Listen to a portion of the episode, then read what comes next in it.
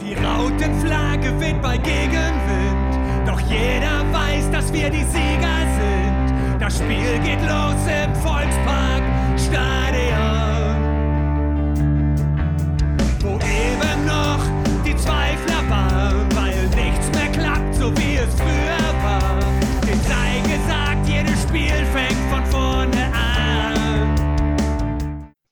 Moin und herzlich willkommen in der HSV Klönstuf. Der Jahresrückblick 2022 geht weiter. Heute Teil 5 und insgesamt die Folge 216 auch. Diesmal begrüße ich wieder Henning. Moin Henning. Moin Christian, auf in einen neuen Monat.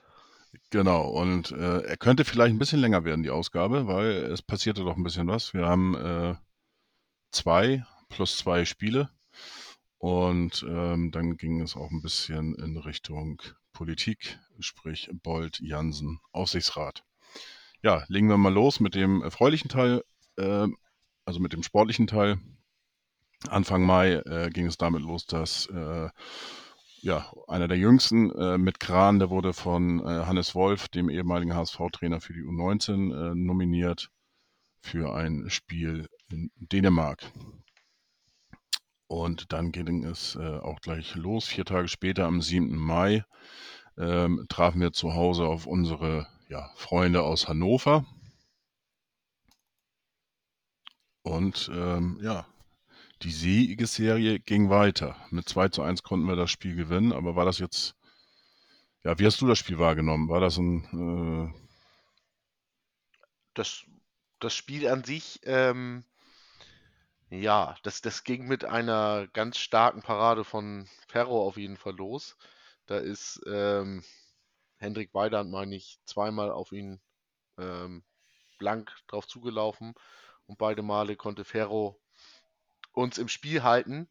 Ja, und dann, wie im letzten Monat schon angesprochen, kam dann wieder unser neues Traumpärchen oder neues Traumduo mit Baccariata, der Flankengeber und Glatze, der Vollender, Vollstrecker. Und genauso war es in diesem Spiel dann auch wieder in zwei wunderbaren Ausführungen.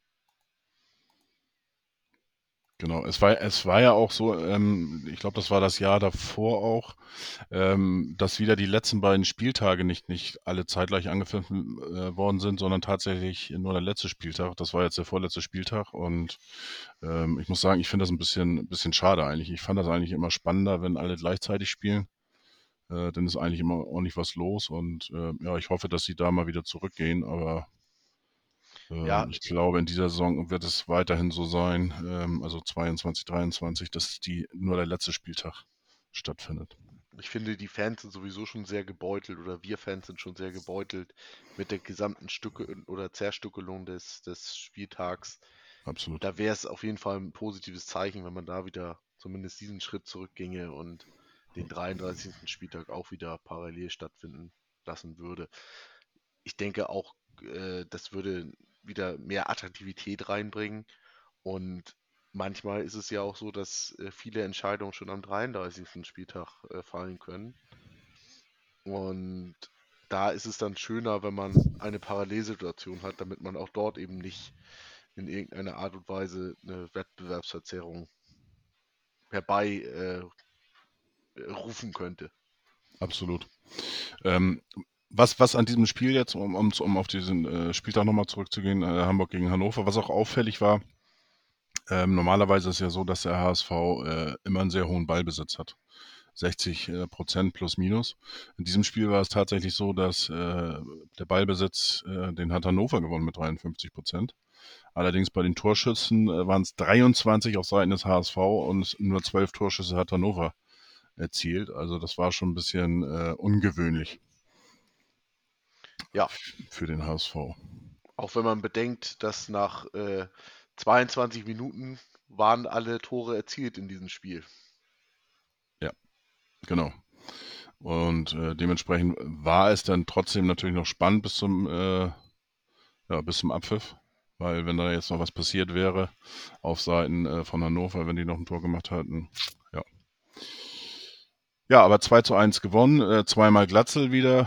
Äh, Jatta dementsprechend auch wieder, hattest du schon gesagt, ähm, war beteiligt. Auch Und doppelt. Auch doppelt, genau, genau. Ja, ganz wichtiger Sieg, ähm, der ein Stück weit ja, die, die, die berechtigten Hoffnungen, dass, dass wir ein Happy End erleben könnten, ähm, noch weiterhin am Leben hielt. Absolut. Und es war ja auch ausverkauft. Ja, 57.000. 57.000 nach dem Spiel gegen Freiburg. Das zweite Mal jetzt innerhalb kurzer, kürzester Zeit nach dem DF DFB-Pokal-Halbfinale. Dementsprechend auch äh, gegen Hannover 96 ausverkauft. Und äh, ja, da hat sich auch äh, niedergeschlagen in der Tabelle.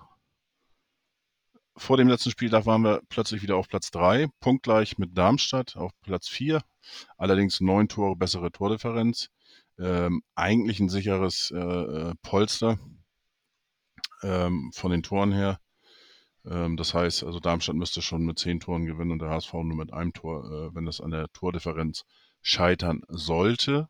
Aber wir hatten auch noch Tuchfühlung nach oben. Das heißt, ähm, Schalke war schon aufgestiegen mit 32 Punkten. Die haben ja äh, dieses legendäre Abendspiel gegen St. Pauli, wo sie zur Halbzeit in Rückstand waren und dann äh, das noch gedreht haben, äh, wo St. Pauli eingebrochen ist, auch ein bisschen Corona-bedingt. Ja, und Werder auf Platz 2 mit 60 Punkten. Äh, das heißt, theoretisch war es auf alle Fälle noch machbar, äh, Werder einzuholen mit einem Sieg hätte gereicht am letzten Spieltag und dann wären wir auf Platz 2 gelandet und direkt aufgestiegen. Ähm, ja, also ein Sieg reicht auf alle Fälle, um in die Relegation zu kommen. Ja, trotzdem äh, wartete eine stabile Aufgabe. Das darf man nicht vergessen. Denn Rostock ist ein Team, das nicht bekannt dafür ist, abzuschenken. Abs Gerade- absolut. Gerade im heimischen Stadion nicht. Absolut. Ähm, bevor wir aber zu dem Spiel kommen, müssen wir, kommen wir leider wieder zu unserem äh, finnischen äh, ja, Liebling, Ansi Suhon. Äh, ja, leider hat es ihn dann erwischt und, und zwar hat er sich einen Wadenbeinbruch zugezogen. Ja, feste Säule zu der Zeit Ja. im Team. Ähm, hat äh, die letzten Spiele alle von Anfang an gespielt und ja, war so ein bisschen der, der Gewinner des letzten Drittels äh, der Saison. Und äh, Walter fand immer mehr Gefallen an seiner Rolle, Ja. an, an diesem unkonventionellen und ja, diesen, diesen neuen ähm, Einfluss, den er eben immer in die Mannschaft gebracht hat. Und dass er eben durch seine Quirligkeit und trotzdem auch durch, durch seinen Einsatzwillen immer wieder neue Impulse setzen konnte. Und ja, da ist uns dann eine kleine Säule für diese Zeit weggebrochen. Absolutely. Nichtsdestotrotz äh, sind wir natürlich dementsprechend auch, waren elf Leute auf dem Platz ähm, und einige noch auf der Bank beim Spiel in Rostock. Ja, erste Halbzeit war ein bisschen speziell, bescheiden. Ähm, und zwar haben wir die erste Halbzeit, äh, lagen wir 0 zu 1 hinten. Nach 13 Minuten Neidhardt äh, sorgte für die 1 zu 0 Führung. Ja. Und so ging es dann dementsprechend in die Pause. Es war Ähm, eine sensationelle Stimmung im Rostocker Stadion. Ähm, Du warst vor Ort, ne? genau, ich war vor Ort, stand im Heimblock und hatte dann ja ganz persönliches Erlebnis so gesehen nochmal. Hm. ähm, weil ich natürlich nicht irgendwie mich äh, erkenntlich zeigen durfte, dass ich quasi im, im Peitschenblock stehe. Aber nee, das war Rostock äh, brannte da gleich mal ein Feuerwerk ab zu Beginn. Und der HSV war von der Stimmung, aber auch von der Spielweise äh, von Hansa Rostock deutlich beeindruckt und konnte da auch nicht wirklich Fuß fassen äh, in der ersten Halbzeit. Eins, zwei Nadelstiche mal, aber mehr war da auch nicht. Und letztendlich, ja, nicht glücklich, aber die, die Halbzeitführung ging schon in Ordnung für, für Rostock. Es gab dann eine, eine Szene, ähm, die, die, die habe ich zumindest ein bisschen als besonders wahrgenommen. Und zwar gab es ja eine, ja, in Anführungsstrichen Rudelbildung, das heißt, Mannschafts- äh, oder, oder Schonlau hat die Mannschaft zu, zu sich gerufen. Ich weiß jetzt gar nicht, gab es da eine Unterbrechung wegen Pyro oder sowas? Ich glaube ja, ne? Ähm, war das wegen Pyro oder war das eine Verletzungsunterbrechung? Ich meine, wegen eine Verletzungsunterbrechung. Hm, Kann auch sein, ja. Und äh, dann war es so, dass genau, dass der HSV einen richtigen Mannschaftskreis äh, auf dem Spielfeld, wie man es sonst so vor, vor dem Spiel kennt oder nach dem Spiel, Ja. ähm, dort abgehalten hat und dass man sich so nochmal, ja, vielleicht die Schärfe nochmal, äh, die, die Sinne nochmal neu geschärft hat und äh, man sich nochmal richtig eingeschworen hat. Und äh, wie gesagt, also äh, federführend war da, glaube ich, unser Captain unser, äh, Schonlau. Und ähm, ja, in der 50. Minute hat Latzel es dann ja auch geschafft, ähm, das Spiel auszugleichen, ähm, was natürlich noch nicht reichte nach 50 Minuten. Und dann hat der Captain selber zugeschlagen. Per Kopf äh, hat äh, Schonlau dann das 2 zu 1 gemacht in der 75. Minute. Und ähm, ja, auch Kaufmann hat endlich mal wieder getroffen. Ähm, den war es, ich glaube, das war sein zweites Saisontor, wenn ich mich nicht irre. Bin jetzt nicht so ganz sicher, aber ähm, er hatte ja schon die eine oder andere Chance mal irgendwo gehabt, aber auch er hat ihn getroffen, fünf Minuten vor Schluss und ähm, ja, dann stand es 3 zu 1 und eigentlich dachte man, alles ist gut. Aber es ist ja der HSV und äh, 90 plus 1 kam das 2 zu 3 noch und da musste man noch ein bisschen zittern. Das Gegentor habe ich tatsächlich gar nicht mehr gesehen. Da bin ich schon aus dem Stadion gegangen, um mich so ein bisschen in Sicherheit wiegen zu können, denn ja, mein, mein Grinsen wurde natürlich breiter, äh, je mehr Hm. Tore der HSV geschossen hat. Und da dachte ich, ja, gut, bevor das Spiel zu Ende ist und, und äh, du dann noch durch irgendwelche engen Gassen gehen musst oder so im, im Block, Hm. bin ich lieber schnell rausgegangen, als wir dann, äh, ja, ich weiß gar nicht, das, das Gegentor kam, glaube ich, in der 92. oder so. Und äh, da kurz davor bin ich dann rausgegangen. Ja. Aber das, ähm, das ist dann eben auch typisch HSV, dass dann eben da auch nochmal die, äh, die Spannung rein muss. Ja. Und den, den Sieg hat es ja auch schon äh, bedurft. Ne? Absolut. Ähm, der HSV hat seine Hausaufgaben gemacht. Jetzt schauen wir mal, ob äh, Darmstadt äh, elf Tore gemacht hat. Mit, äh, mit elf Toren Unterschied hat nicht ganz geklappt. Äh, sie haben nur in Anführungsstrichen 13-0 gegen Paderborn gewonnen. Das heißt, Platz 3 war schon mal sicher. Ähm, Schalke hatte ein äh, Freundschaftskick bei ihrer Patenmannschaft oder, oder Freundesmannschaft 1. FC Nürnberg, haben da 2 zu 1 gewonnen. Das heißt, sie sind definitiv aufgestiegen. Mann, Ja. nochmal zurück zu Paderborn. Äh, das ist übrigens äh, ganz interessant. Das ist quasi das Gegenstück zu dieser aufopferungsvoll kämpfenden Rostocker Mannschaft. Denn Paderborn war die Woche davor auf Mallorca und wird dann garantiert nicht wirklich viel trainiert haben. Und Fand auch sowohl für die als auch für Rostock ging es um gar nichts mehr. Und ich finde diese, diese verfrühten Abschlussfahrten, finde ich eine grobe Frechheit. Ähm, der FC Bayern hat das ja auch gemacht. Und Ja, es gab auch find- schon andere Mannschaften. Ich glaube, äh, war das nicht Union Berlin auch, auch irgendwo mal gemacht? Oder äh, kann sein, ich, ich weiß jetzt nur so weiter. aus, ja. der, aus der letzten Saison, dass es da auf jeden Fall ähm, so passierte. Und ich finde, das ist ein absolutes Unding und äh, sollte in meinen Augen auch, ja, zumindest von Vorstandsebene anders thematisiert werden. Ja. Denn das ist, das ist Eingreifen in den, in den aktiven Wettbewerb. Auch wenn man dann vielleicht eher eine, eine B11 auflaufen lässt, aber Feierei, bevor die Saison zu Ende ist, ist in meinen Augen der absolut falsche Weg. Absolut. Ähm, ja, jetzt gab es ja noch eine kleine Minimalchance. Ähm, Regensburg war zu Gast bei Werder Bremen, ähm, wobei man da auch schon sagen musste vor dem Spiel, ähm, Regensburg äh, war jetzt nicht dafür bekannt, äh, auswärts äh, zu glänzen. ich glaube, die hatten auch in der Rückrunde nicht einen, einen äh, Auswärtssieg eingefahren. Ähm, nichtsdestotrotz, die haben sich, glaube ich, achtbar aus der Affäre gezogen, äh, haben mit 2 zu 0 ver äh, verloren, hatten aber auch noch die eine oder andere Chance in der zweiten Halbzeit und hätten das tatsächlich noch, äh, hatten hier oder da mal die Chance zum, zum Unentschieden, aber äh, nichtsdestotrotz, Werder hat das dann über die Zeit gefahren und äh, 2 zu 0 gewonnen. Dementsprechend standen mit Werder dann auch der zweite Aufsteiger fest und ähm, ja, seit langen Jahren haben es dann auch mal äh, wieder zwei Absteiger geschafft, direkt wieder aufzusteigen. Und der HSV durfte das dritte Mal innerhalb von, jetzt muss ich lügen, das war 21, innerhalb von sieben Jahren das dritte Mal in die geliebte Relegation, in der Relegation ja noch ungeschlagen. Äh, in vier Spielen.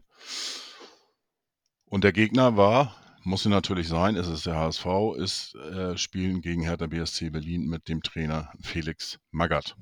Der das vor Wochen schon prophezeit hatte. Absolut. Und äh, man muss auch nochmal zu der Konstellation zurückgehen. Ähm, Stuttgart hat sich mit der letzten Aktion im Spiel in der Liga gerettet. Ja. Sensationelle Szenen danach natürlich auf dem Spielfeld.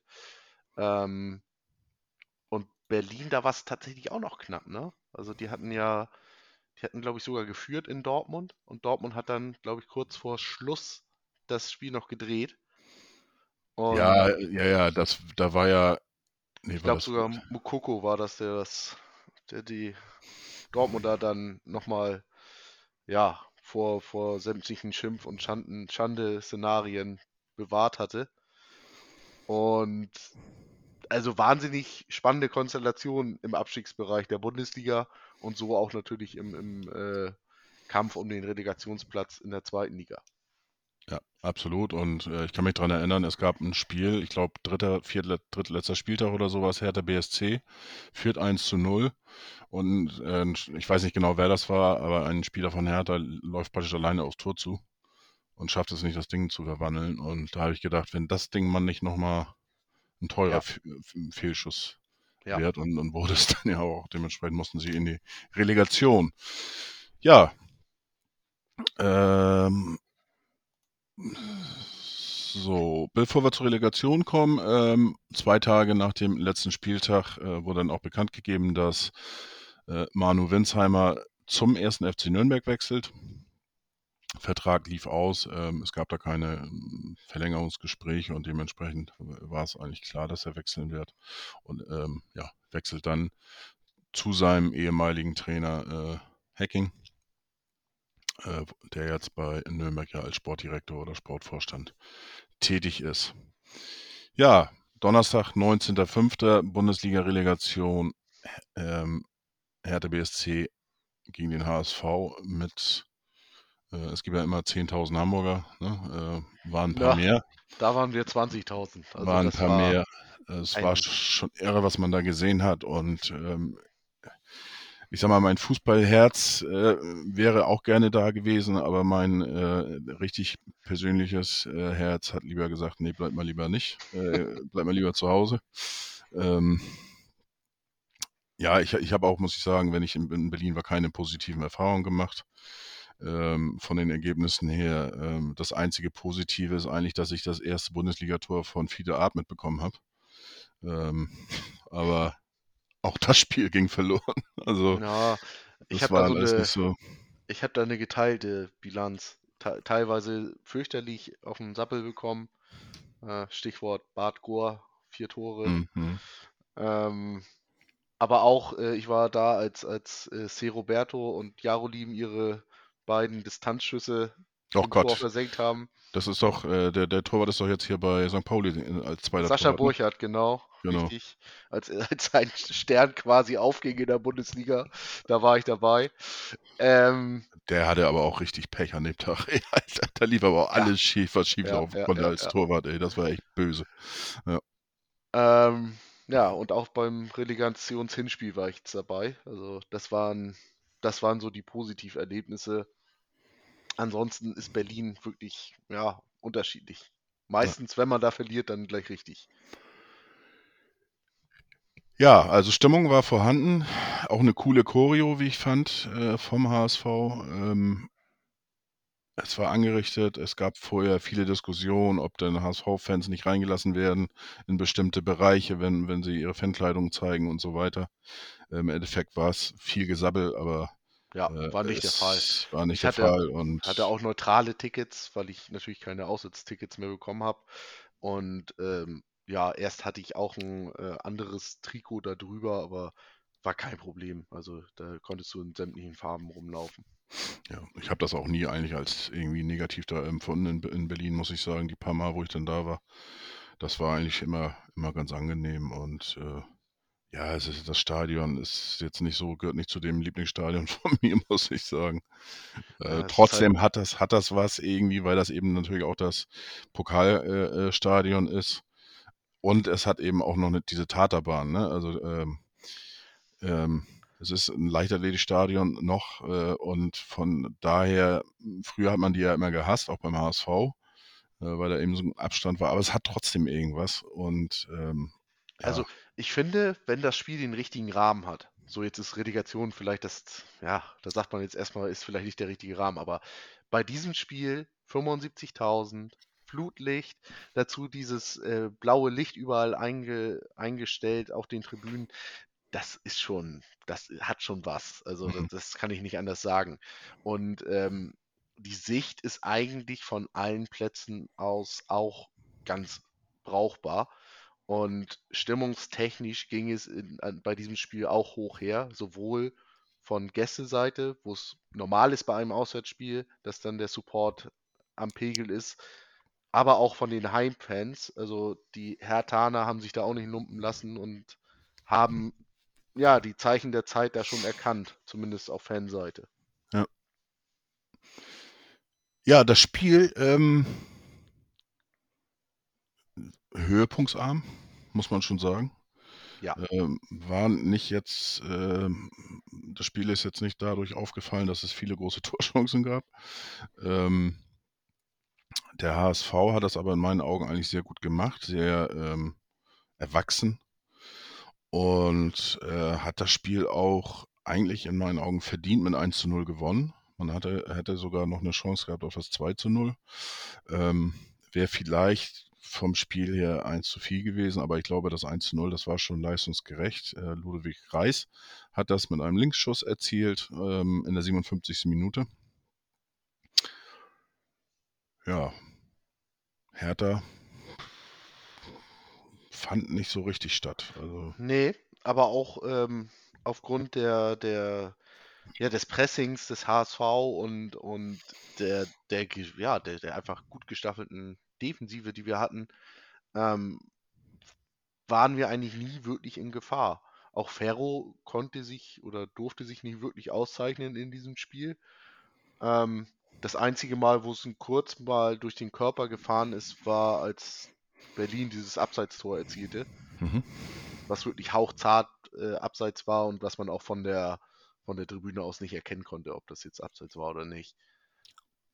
Da hat es natürlich einmal kurz durch den, den, den Schock durch den Körper gefahren, aber ähm, das wurde dann ja glücklicherweise einkassiert, das Tor. Ja, 1-0. Stimmung natürlich am Siedepunkt im HSV-Block. Aber wir wissen ja, das ist immer nur die halbe Miete aus eigener Erfahrung. Absolut, also ähm, wie gesagt, ich, ich habe hier äh, mit Nada hier, äh, waren wir in der Kneipe in Bremen, haben das äh, Spiel geguckt. Also wir waren echt angetan auch von der Leistung und äh, vom Ergebnis. Ähm, aber haben natürlich auch gleich ans Rückspiel gedacht. Äh, es sind immer zwei Spiele und Relegation ist sowieso immer speziell. Ja, aber weiterhin fünftes Spiel, Relegation äh, fünf, zum fünften Mal unbesiegt. Ja, und dann ging es wenige später, Tage später weiter, Relegation zu Rückspiel, natürlich ausverkauftes Haus. Und ja, es war alles angerichtet zum, zum Aufstieg. Und äh, ja, der Start war puh, scheiße. nach, Ja. vier, nach vier Minuten bereits äh, Kopfball von äh, Boyata und äh, zum 1 zu 0 für Hertha BSC. Und ähm, ja, da hat man dann gemerkt auch, dass da irgendwie bei Hertha irgendwas passiert ist. Und die auch ganz anders aufgetreten sind. Ne? Äh, schon die, die Minuten bis zum, zum 1-0 auch äh, war eine ganz andere Körperhaltung und so weiter. Das hat man gemerkt, da, da ist irgendwas Ja, getan. es war tatsächlich so, dass Berlin uns ganz stark beeindruckt hat. Also sofort, von, von der ersten Sekunde an.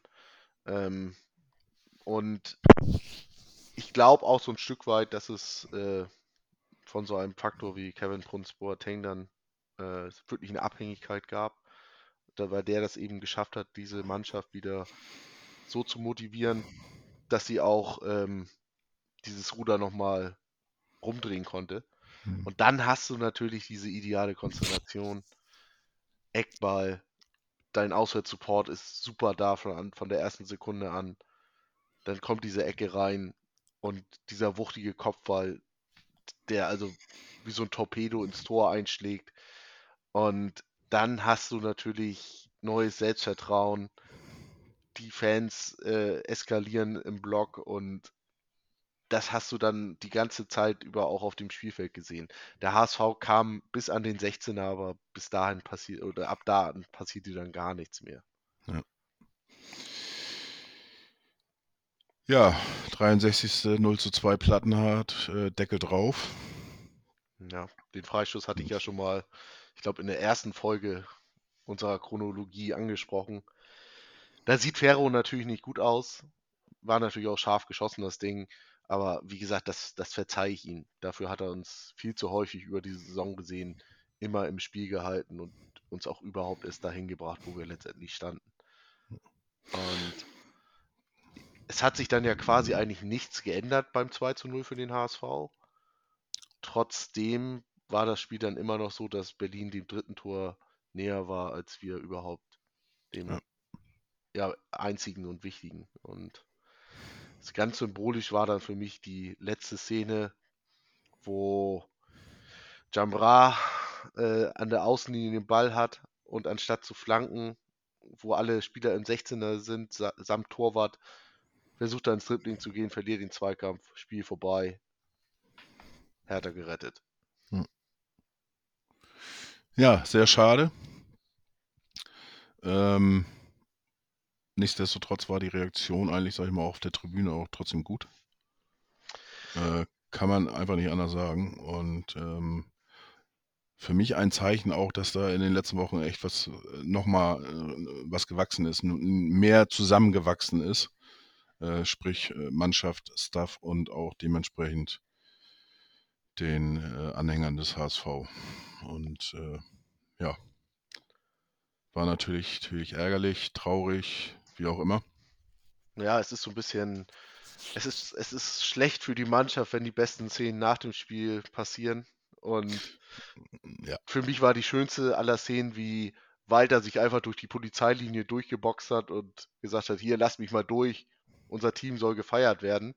Und äh, da passiert nichts Böses. Und dann, ja, hat die Polizei dann auch zum Glück reagiert und äh, hat dann das Team durchgelassen zu den Fans. Und da ist dann eben auch dieser, dieser Schulterschluss äh, deutlich erkennbar gewesen. Denn Ja. im Vergleich zu vorherigen Jahren wäre das sicherlich anders, äh, ja, wäre diese Saison anders geendet, wenn man in dieser Situation gewesen wäre. Absolut.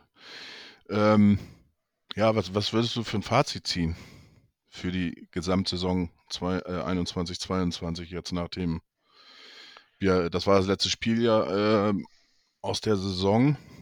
Saison war beendet und ähm, sportlich äh, passierte jetzt zwei Tage später einmal noch, ähm, da hat man, äh, hat der HSV sich offiziell dann eben dementsprechend nochmal verabschiedet von Ali Du und Winsheimer. Ähm, ja, wie, wie, schätzt du diese Saison ein? Also Hoffnung, Wunsch oder wie auch immer war ja da, dass man irgendwie aufsteigen wollte, auch nach der Hinserie und aber Naja, es, äh, wir hatten ja auch in der Elefantenrunde darüber gesprochen, dass das Primärziel in, in der Saison hieß Entwicklung. mhm, Diese Entwicklung, finde ich, hat man deutlich gesehen. Es haben sich sehr viele Spieler weiterentwickelt, namentlich ein Ludovic Reis, ein Robert Glatzel, ein äh, Vuskovic, ein Miro, Max, Maria, Muheim. Ähm, den Namen findest du gut, ne? ja, wenn dann nur komplett. Ähm, und das, die, die, die, die gesamte Geschlossenheit, der Spirit, den diese Mannschaft entwickelt hat, ähm, da fand ich es richtig, dass man gesagt hat, wir sind auf dem äh, richtigen Weg. Nur so als geschlossene Mannschaft kann es funktionieren und eben nicht durch, durch wenige Einzelkönner, die über ihre individuelle Klasse kommen und, und darüber die Spiele entscheiden. Ähm, weil die holen dann am Ende auch nicht für dich die Kohlen aus dem Feuer. Und wenn ich jetzt nach Schulnoten ginge, dann würde ich sagen, eine 2 würde reichen, um den Aufstieg einzutüten. So war es für mich eine 2 minus über die Saison gesehen. Weil es natürlich auch da wieder klare Ausfälle gab bei Spielen. Oder wir, ne, wir zwei, zwei Dellen eigentlich drin hatten, sowohl in der Hin- als auch in der Rückrunde. Ja, ähm, ja, 2 Minus passt, passt irgendwo äh, in diese Richtung. Ähm, insgesamt muss ich sagen, muss man da eigentlich schon fast sagen, dass es eigentlich positiv war. Ist natürlich klar, du warst, warst knapp dran, hast auch ein paar Spiele ja, hergeschenkt. Ähm, das Sandhausen-Spiel zum Beispiel hatten wir ähm, drüber gesprochen oder auch andere Spiele. Und ähm, nichtsdestotrotz, äh, du hast es gesagt, ähm, Entwicklung war ein großes Ziel und äh, man hat einfach gesehen, am Anfang äh, der Start unter Walter war ja Vogelwild, ähm, war so ein bisschen die Bezeichnung. Ähm, auch, auch als Zuschauer hast du äh, mitgezittert und gedacht, oh mein Gott, das kann ja alles nichts, nichts werden. Aber ähm, ja, irgendwann hat sich die Mannschaft gefangen, das Spielsystem äh, angenommen, äh, immer mehr verbessert. Äh, natürlich gab es dann auch Rückschläge. Ähm, aber es war ja auch, auch fast eine komplette Mannschaft, ein komplett anderer, äh, anderer Stil, der da gespielt worden ist. Viele junge Leute sind damit reingenommen worden, äh, reingeschmissen worden. Ähm, ein Kran, ein Sohon, ähm, als, als Beispiel, die, die jetzt mir so am Anfang jetzt erstmal einfallen. Dann Ali Jonas David, kam, ganz am Anfang der Saison. Jonas David, genau. Ferro im äh, Tor. Ferro wieder zurück, äh, nachdem äh, ein Jahr pausieren musste wegen Ulreich. Ähm, ja, du hast äh, eine Achse ge gefunden hinten äh, mit Schonlau. Äh, dann ja, auch Brust, neu Brust, ist, das darf Brust, man nicht genau. vergessen. Ja, auch Neuzugang, Schonlau, genau. direkt Kapitän direkt diese Rolle perfekt ausgefüllt. Ja. Meffert. Ähm, auch Glatzel vorne. Ja.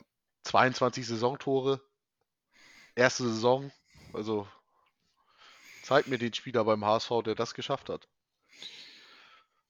Ja, also von daher. Äh, ja, Barbares. Ja, gut, das äh, war eine Zeitrechnung. ja. Ähm, ja, das ist, wie gesagt, das hat auch Spaß gebracht, die, die Spiele zu schauen ähm, und, und auch auf, ähm, es wurde, hieß oder heißt ja immer gerne äh, unter den Fans, dass die Mannschaft nicht das Niveau hat, in der ersten Liga zu spielen. So, und dann hast du zwischendurch dann eben mal Spiele, wo du gegen äh, Köln ein, mit, sehr gut mitgehalten hast. Du hast, warst dann auch, auch teilweise äh, in, in bestimmten Phasen auch die bessere Mannschaft. Ähm, hast, klar, zu Elfmeterschießen gehört Glück dazu. Nichtsdestotrotz, ähm, das Glück haben sie sich erarbeitet, sind weitergekommen. Ähm, auch gegen Freiburg gab es Phasen, äh, wo die ganz gut mitgehalten haben. Ähm, klar hat man da einen Unterschied noch gesehen, aber es war jetzt nicht so ein äh, äh Klassenunterschied ähm, la ähm, in den Saisons, wo wir dann äh, nach München gefahren sind und wo es dann anschließend Grillfeste gab. Ähm, äh, ja, also von daher fand ich auch, auch das schon äh, eine Entwicklung, die da zu sehen war. Und ähm, ja, hat auf alle Fälle Lust gemacht auf mehr, auf die neue Saison 22, 23. Total. Man darf ja auch nicht vergessen, diese Mannschaft musste sich alles erarbeiten und sie hat sich alles erarbeitet. Ich habe gerade nochmal, als du sagtest, die, die ersten Spiele, da habe ich nochmal an das Dresden-Spiel zurückgedacht, was ja 1-1 ausging zu Hause. Geiles Fußballspiel. Super Fußballspiel. Aber stell dir mal vor, wir hätten da Dresden in der ersten Halbzeit schon drei, vier, fünf Dinge eingeschenkt. War, war ja von den Chancen her möglich. Ja. Aber ich glaube, dann hätte diese Mannschaft nicht diese Entwicklung genommen, die sie äh, jetzt genommen hat.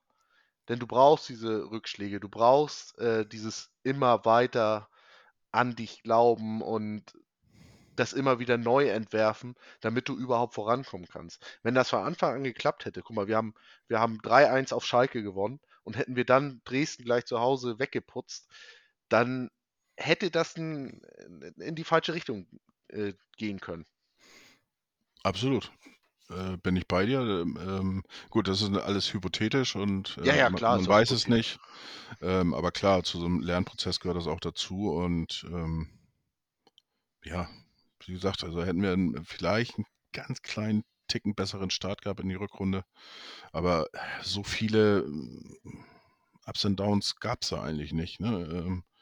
Ähm, es Nein, war, war eigentlich die ganze Saison immer so ein, so ein Auf und Ab und ähm, es war eine enge Kiste und, und im Endeffekt, das darf man auch nicht, nicht vergessen, ähm, hatten wir vorhin auch schon mal angesprochen. Du hast natürlich mit, mit Schalke und mit Werder äh, zwei Schwergewichte nach unten bekommen, die wieder hoch wollten, äh, definitiv oder auch mussten.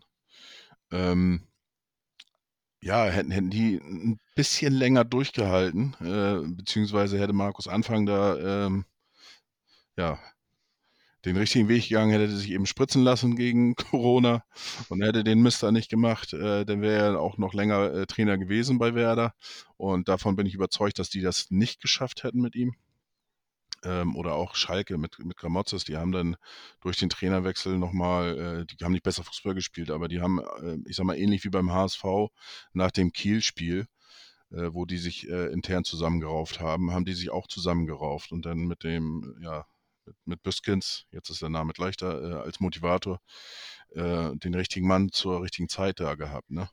ganz genau. Und ähm, ja, hätte man aufsteigen können. Also wie gesagt, dann gab es halt zwei Mannschaften, die waren besser, die sind auch dann äh, im Endeffekt, weil sie mehr Punkte hatten, sind sie dem, dementsprechend verdient aufgestiegen. Ganz genau, da bin ich bei dir. Zwei Schwergewichte, zwei mit, mit äh, viel Qualität in den Teams.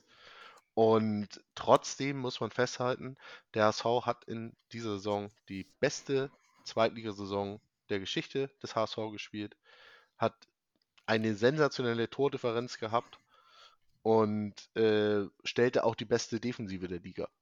Das sind so Abs drei Fakten, ähm, die für mich sehr viel Nährboden liefern, um zu sagen, darauf bauen wir auf, da setzen wir in der neuen Saison wieder mit an.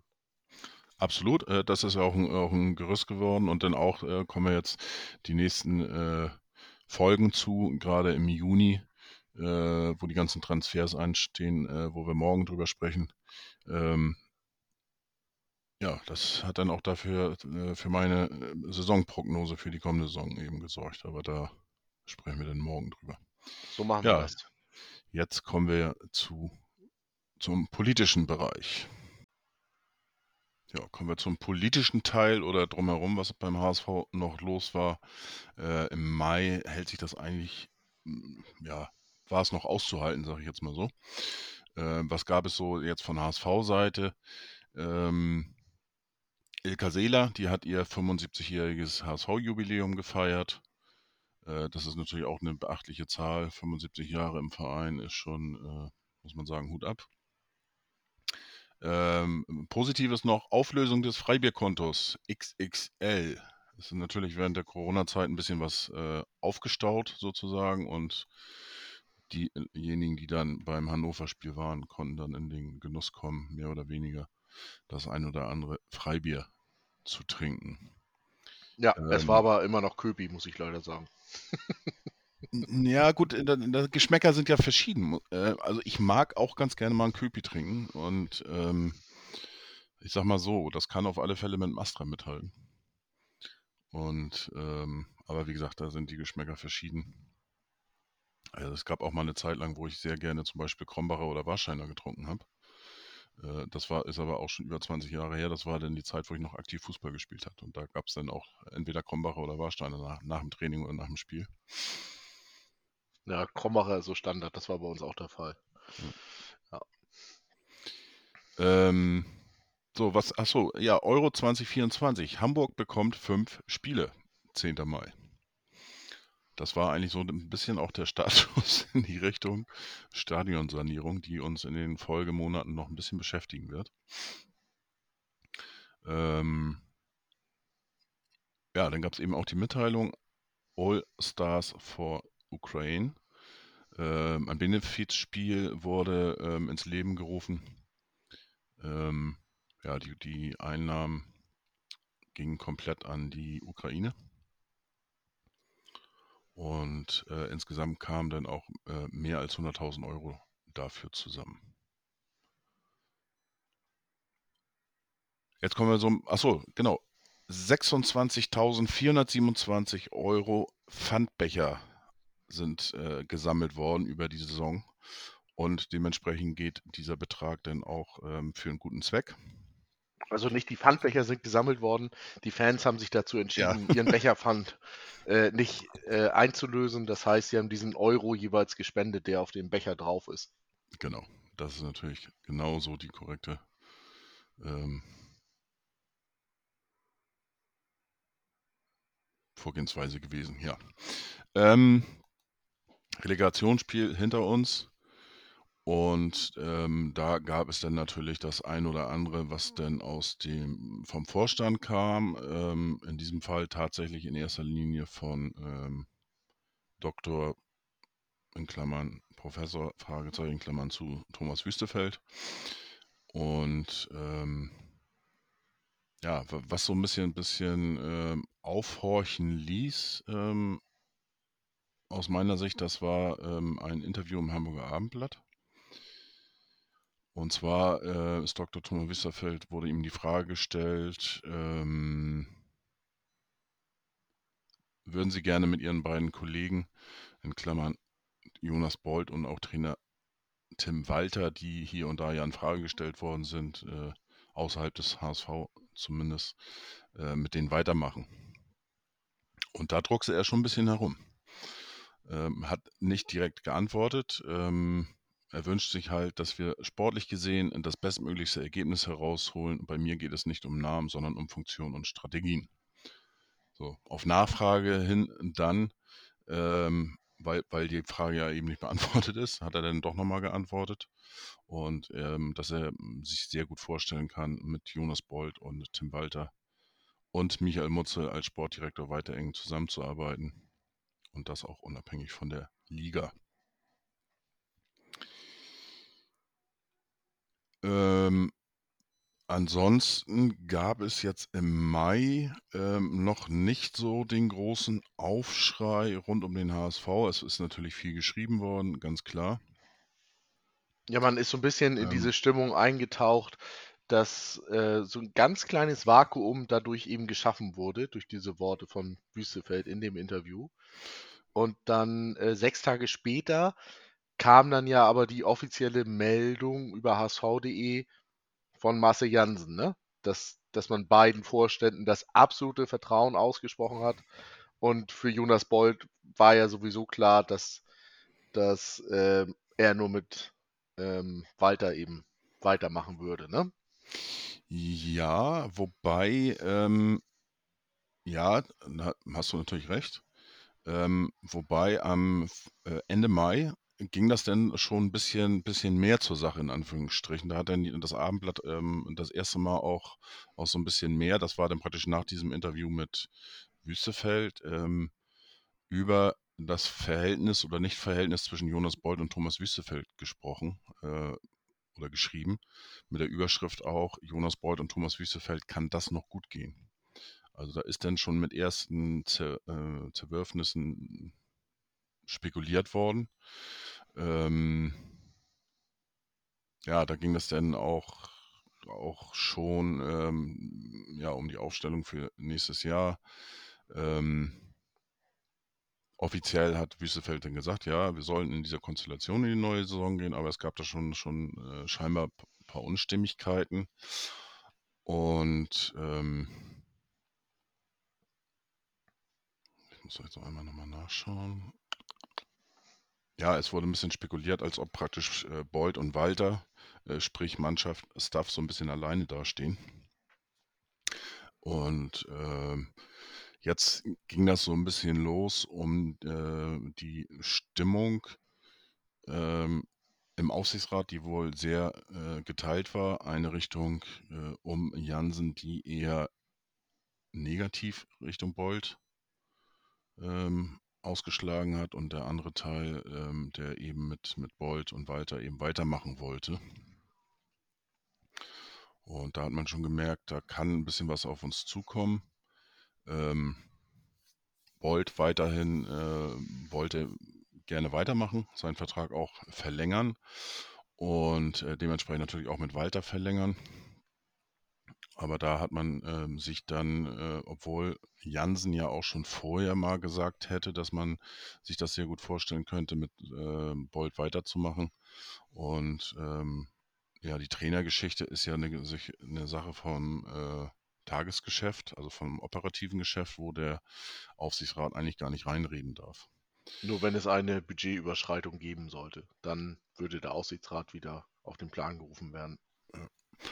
Ähm, jetzt kam auch mal, was man schon oft, äh, ja, sag ich mal, unter der Hand irgendwie vermutet hat und äh, worüber gesprochen worden ist. Ähm, Wüstefeld hat ja angefangen, äh, intern auch ein bisschen äh, zu restrukturieren. Ähm, Direktoren sollten äh, weniger werden. Ähm, es wurden dann ähm, verschiedene Aufgabenbereiche zusammengefasst um da effektiver zu arbeiten zu können und dementsprechend natürlich auch dann äh, mit weniger Leuten. Und da gab es dann ähm, auch das erste Mal, jetzt sage ich mal, in der Presse, ähm, herrscht beim HSV ein Klima der Angst. Und es, jetzt ging das eigentlich los, dass immer mehr Internas äh, ja, an die Öffentlichkeit gelangen. Ist natürlich klar, wenn du Restrukturierungsmaßnahmen betreibst, das ist in jeder Firma so, dann hast du natürlich auch Mitarbeiter, die Angst um ihren Job haben. Klar, ähm, da wird auch die ein oder andere Nachricht an die Presse lanciert. Genau. Das, das ist klar, dass das passiert in Paniksituationen oder ähm, wenn man Angst um seinen Job hat, äh, dass man dann sämtliche äh, Register zieht und genau. dort dann eben auch die Presse drunter ja, dabei sein kann. Gerade wenn es eben ein, ein, ja, ein, ein sehr in der Öffentlichkeit stehendes Unternehmen ist, beziehungsweise in dem Fall ein Fußballclub ist. Und ich finde, wir müssen aber noch mal so ein bisschen in diese Stimmung eintauchen. Dieser, dieser Schulterschluss, über den wir jetzt schon mehrfach gesprochen haben, zwischen den Fans und äh, äh, Jonas Bold und eben auch äh, Tim Walter und der Mannschaft. Und es wäre eine, also die Luft hättest du anzünden können, wenn Jansen diesen Schritt eingeleitet hätte, dass er sich in der Situation von Jonas Boll trennt, dass man einen kompletten Cut macht und sagt, äh, tschüss Jonas, tschüss Tim und äh, da dann wieder einen Neuanfang, äh, Neuanfang ja, einbauen würde, um alles wieder äh, umzudrehen. Dann Absolut. hättest du also ein riesiges Erdbeben in Hamburg erlebt. Absolut. Und äh, wie gesagt, das ist ja auch diese Zeit, äh, wo das dann jetzt losging mit Gerüchten eben, dass es da eine Anti-Bold-Walter-Fraktion äh, geben soll im, Haus, im Aufsichtsrat des HSV. Und ähm, ja, das, das zu diesem Zeitpunkt ging das dann eben los mit diesen ganzen Internas. Dann, äh, wie gesagt, dann ähm, wurde das hier sogar ganz konkret in dem Artikel. Am 3. März gab es eine hybride Veranstaltung. Ähm, innerhalb des HSV, wo es dann um diese Restrukturierungsmaßnahmen geht. Das heißt, ähm, das Abendblatt konnte wirklich mit Details hier äh, auf, äh, ähm, aufwarten. Und ähm, ja, das war natürlich die Anti- Bolt-Walter-Fraktion hatte gar keine Chance, das eigentlich durchzusetzen, ähm, weil, wie du eben schon sagtest, äh, dieser Zusammenhalt in den letzten Wochen ja äh, noch mehr, noch stärker geworden ist, gerade in den letzten Spielen, wo die Mannschaft ja äh, viel getan hat äh, und auch die Rückkehr der Ultras, die ja auch noch dazu beigetragen hat. Das war ja, glaube ich, das Düsseldorf-Spiel, ne? Ja, da, da begann es wieder und dann war ja die Wucht wieder da. Genau. Ähm, man darf auch noch eine andere Sache nicht vergessen. Ähm, durch diesen durch diese Entscheidung von Wüstefeld, das öffentlich schon zu kommunizieren, dass er eben seine sogenannten Units aufbauen möchte, ähm, mit einem jeweiligen Manager als, als Kopf dieses Units, was ja letztendlich auch nur eine Abteilung ist, aber Unit klingt dann natürlich besser. Ähm, darf man auch nicht vergessen, dass Jonas Bold, was man so intern vernommen hat, die gesamte Geschäftsstelle hinter sich hatte, weil er immer gesagt hat, er ist ein Freund davon, dass kein Stellenabbau betrieben wird. Und dementsprechend war die gesamte Geschäftsstelle auf der Seite von Jonas Bold und nicht im Lager von Wüstefeld, logischerweise, weil da ging es ja um deren Jobs. Absolut. Absolut. Ähm, ist ja auch ganz logisch. Ähm, ja, die Kritiker würden jetzt sagen natürlich, dass äh, äh Jonas Bolt das geschickt aus, aus äh, ja, geschickt oder gesch ja, sich da geschickt, sage ich mal, äh, ähm, verhalten hat und äh, er hat sich sicherlich das genutzt, um das, um sich ein Stück weit zu positionieren. Ja. ja. Aber Absolut. auch da, äh, ja, wenn es dann eben ans Eingemachte geht und, und es um die eigene Position geht, da ist jeder Egoist. Das, das kann man eben nicht von der Hand weisen. Klar, da musst du dann natürlich als, als äh, Verantwortlicher im Aufsichtsrat, wenn es dann um eine Vertragsverlängerung geht, dann musst du natürlich abwägen, ähm, was ist wichtiger, was ist besser, gibt es da irgendwie eine Lösung, äh, die man, was man besser machen kann. Und ähm, auf der einen Seite hast du ja dementsprechend äh, das, was das Geld einfach reinbringt, und das ist nun mal die, äh, die Bundesliga, beziehungsweise zweite Bundesliga, der sportliche Bereich. Ähm, ja, die, die, sind natürlich dann irgendwie auch gefordert, da Lösungen zu finden. Und äh, Wüstefeld war ja dementsprechend hauptverantwortlich äh, für den Bereich Restrukturierung, ähm, Finanzen und so weiter. Ja, kam da irgendwie nicht richtig, richtig voran. Und ähm, ja, jetzt ging es natürlich auch um die Stadionsanierung das erste Mal. Ähm, ich muss einmal noch dazwischen grätschen, tut ja, mir leid. Ähm, man darf ja auch nicht vergessen, Frank Wettstein hatte als Kernkompetenz Sanierung. Ne? Das war ja bei, er war bei Dortmund, er war bei 1860, er war bei Alemannia Aachen.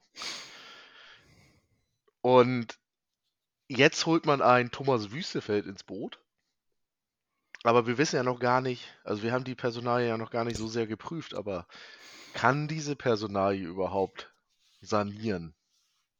Ne? Aktuell glauben wir ja, dass der Aufsichtsrat da einen Top-Mann geholt hat, der eben genau für das äh, verantwortlich sein kann und der das genau gut umsetzen kann, dass man am Ende ja wieder Richtung ähm, positiven Zahlen unterwegs ist. Und ja, da wird es natürlich nochmal spannend, um zu sehen, ob er diese Kompetenzen mitbringt und warum er denn ein besserer Sanierer ist als Frank Wettstein in dem Fall. Absolut, klar. Ähm,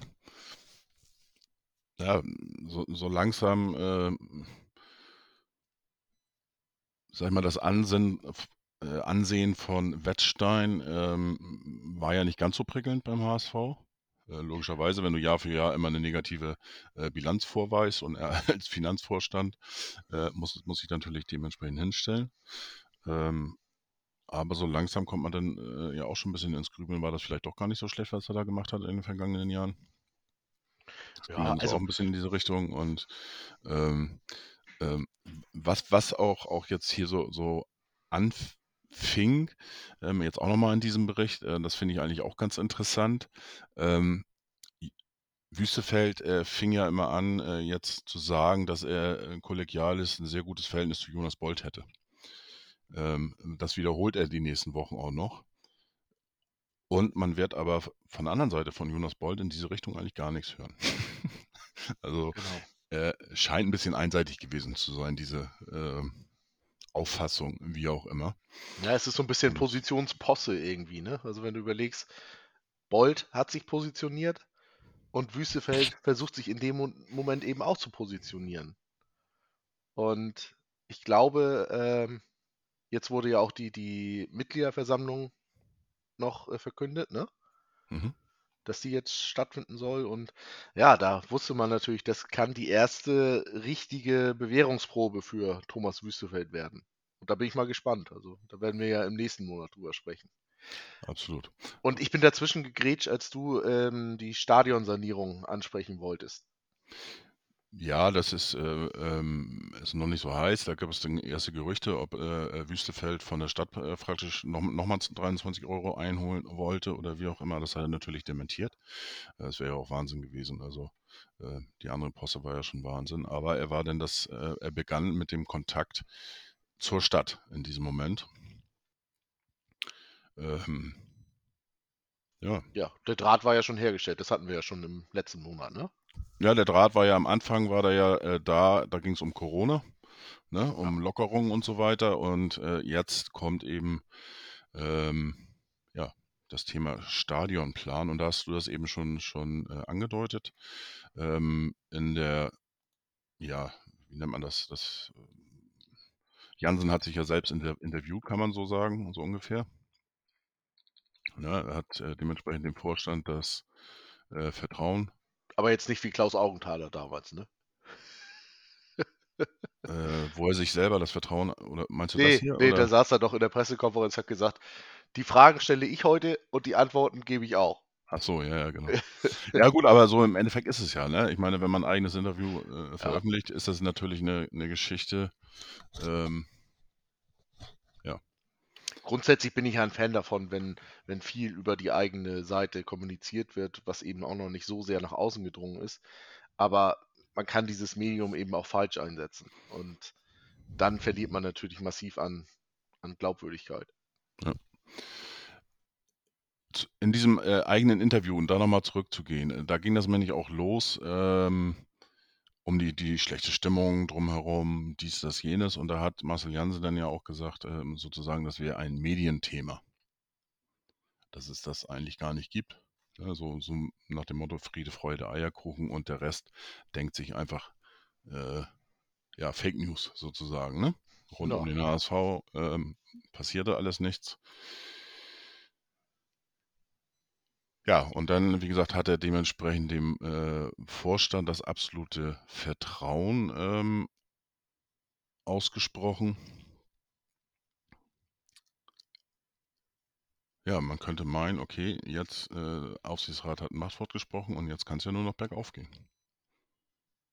Es ist übrigens so, wenn man, wenn man etwas dementiert, dann heißt es ja, dass einen das Thema doch schon irgendwie stark berührt hat. Ähm, denn normalerweise, wenn man, wenn es wirklich so wäre und man hätte diese positive Stimmung auf allen Ebenen, dann gäbe es gar keine, gar keinen Grund, gar keinen Anlass, um irgendwas zu dementieren. Denn dann würde man das selber schon ausstrahlen. Aber wenn da Lücken sind, wenn da ein Maulwurf zugange ist, dann ist es natürlich schwierig, weil immer wieder was an die Presse durchgesteckt wird. Und dann macht das natürlich Sinn, sich dahin zu stellen und sagen, ja, das stimmt gar nicht. Äh, Bei uns sieht es eigentlich besser aus, als es in der Presse dargestellt wird. Aber die Situation ist dann natürlich auch für einen Marcel Jansen nicht ganz einfach. Interessant sind auch, auch äh, mit so die letzten beiden Sätze in, der, ähm, in dem Gespräch mit sich selbst. ähm, da geht es darum, es sind äh, wichtige Themenfelder identifiziert worden. Derzeit wird ein Plan der Restrukturierung erarbeitet. Sobald dieser verabschiedet ist, können wir die nächsten Entscheidungen diskutieren. Entscheidend dafür sind die gemeinsam festgelegten Ziele. Ähm, das ist jetzt über ein halbes Jahr her. Und äh, da kann man jetzt schon mal spoilern, in Anführungsstrichen. Also es wird auch die, die anderen Monate äh, bezüglich der Restrukturierung eigentlich überhaupt nichts ähm, veröffentlicht. Nee, Also es, ähm, weil ja eventuell größere Brände dabei sind. ne, also von daher hat man sich da auch schon ein bisschen, naja. Aber auf alle Fälle wurde hier auch äh, das erste Mal thematisiert, dass man sich eine Vertragslaufzeit äh, oder eine Verlängerung ähm, des Vertrages mit Bolt vorstellen kann. Ja, schauen wir mal, was die nächsten Wochen, Monate denn, denn noch so passiert. Ähm, Ja, wer jetzt auf jeden Fall auf eine langweilige Sommerpause sich eingestellt hatte, der wurde vielleicht eines Besseren belehrt und ja, der ist vielleicht auch noch nicht so lange HSV-Fan. Absolut. Ähm, kleiner Vorgriff auf den, den Juni. Mai haben wir jetzt hier, hiermit abgeschlossen, auf den Juni. Ähm, wir haben, haben immer so, so ein bisschen uns auch aufgeschrieben. Äh, sportlicher Bereich, politischer Bereich und jetzt ähm, gibt es tatsächlich auch im Juni, obwohl ja Sommerpause ist, gibt es einiges an äh, sportlichen Dingen, die wir vermelden können, aber der Bereich äh, alles drumherum ist ein bisschen größer. Also es geht schon äh, dass das Verhältnis sich leider ein bisschen, muss man auch sagen, ähm, ich möchte, würde auch am liebsten nur über, über sportliche Dinge sprechen, aber das hat sich ein bisschen verschoben, Das wird eine sehr spannende Redaktionskonferenz. sozusagen. Gut, dann bis hierhin erstmal vielen Dank und bis morgen. Bis morgen. Ein Leben lang blau.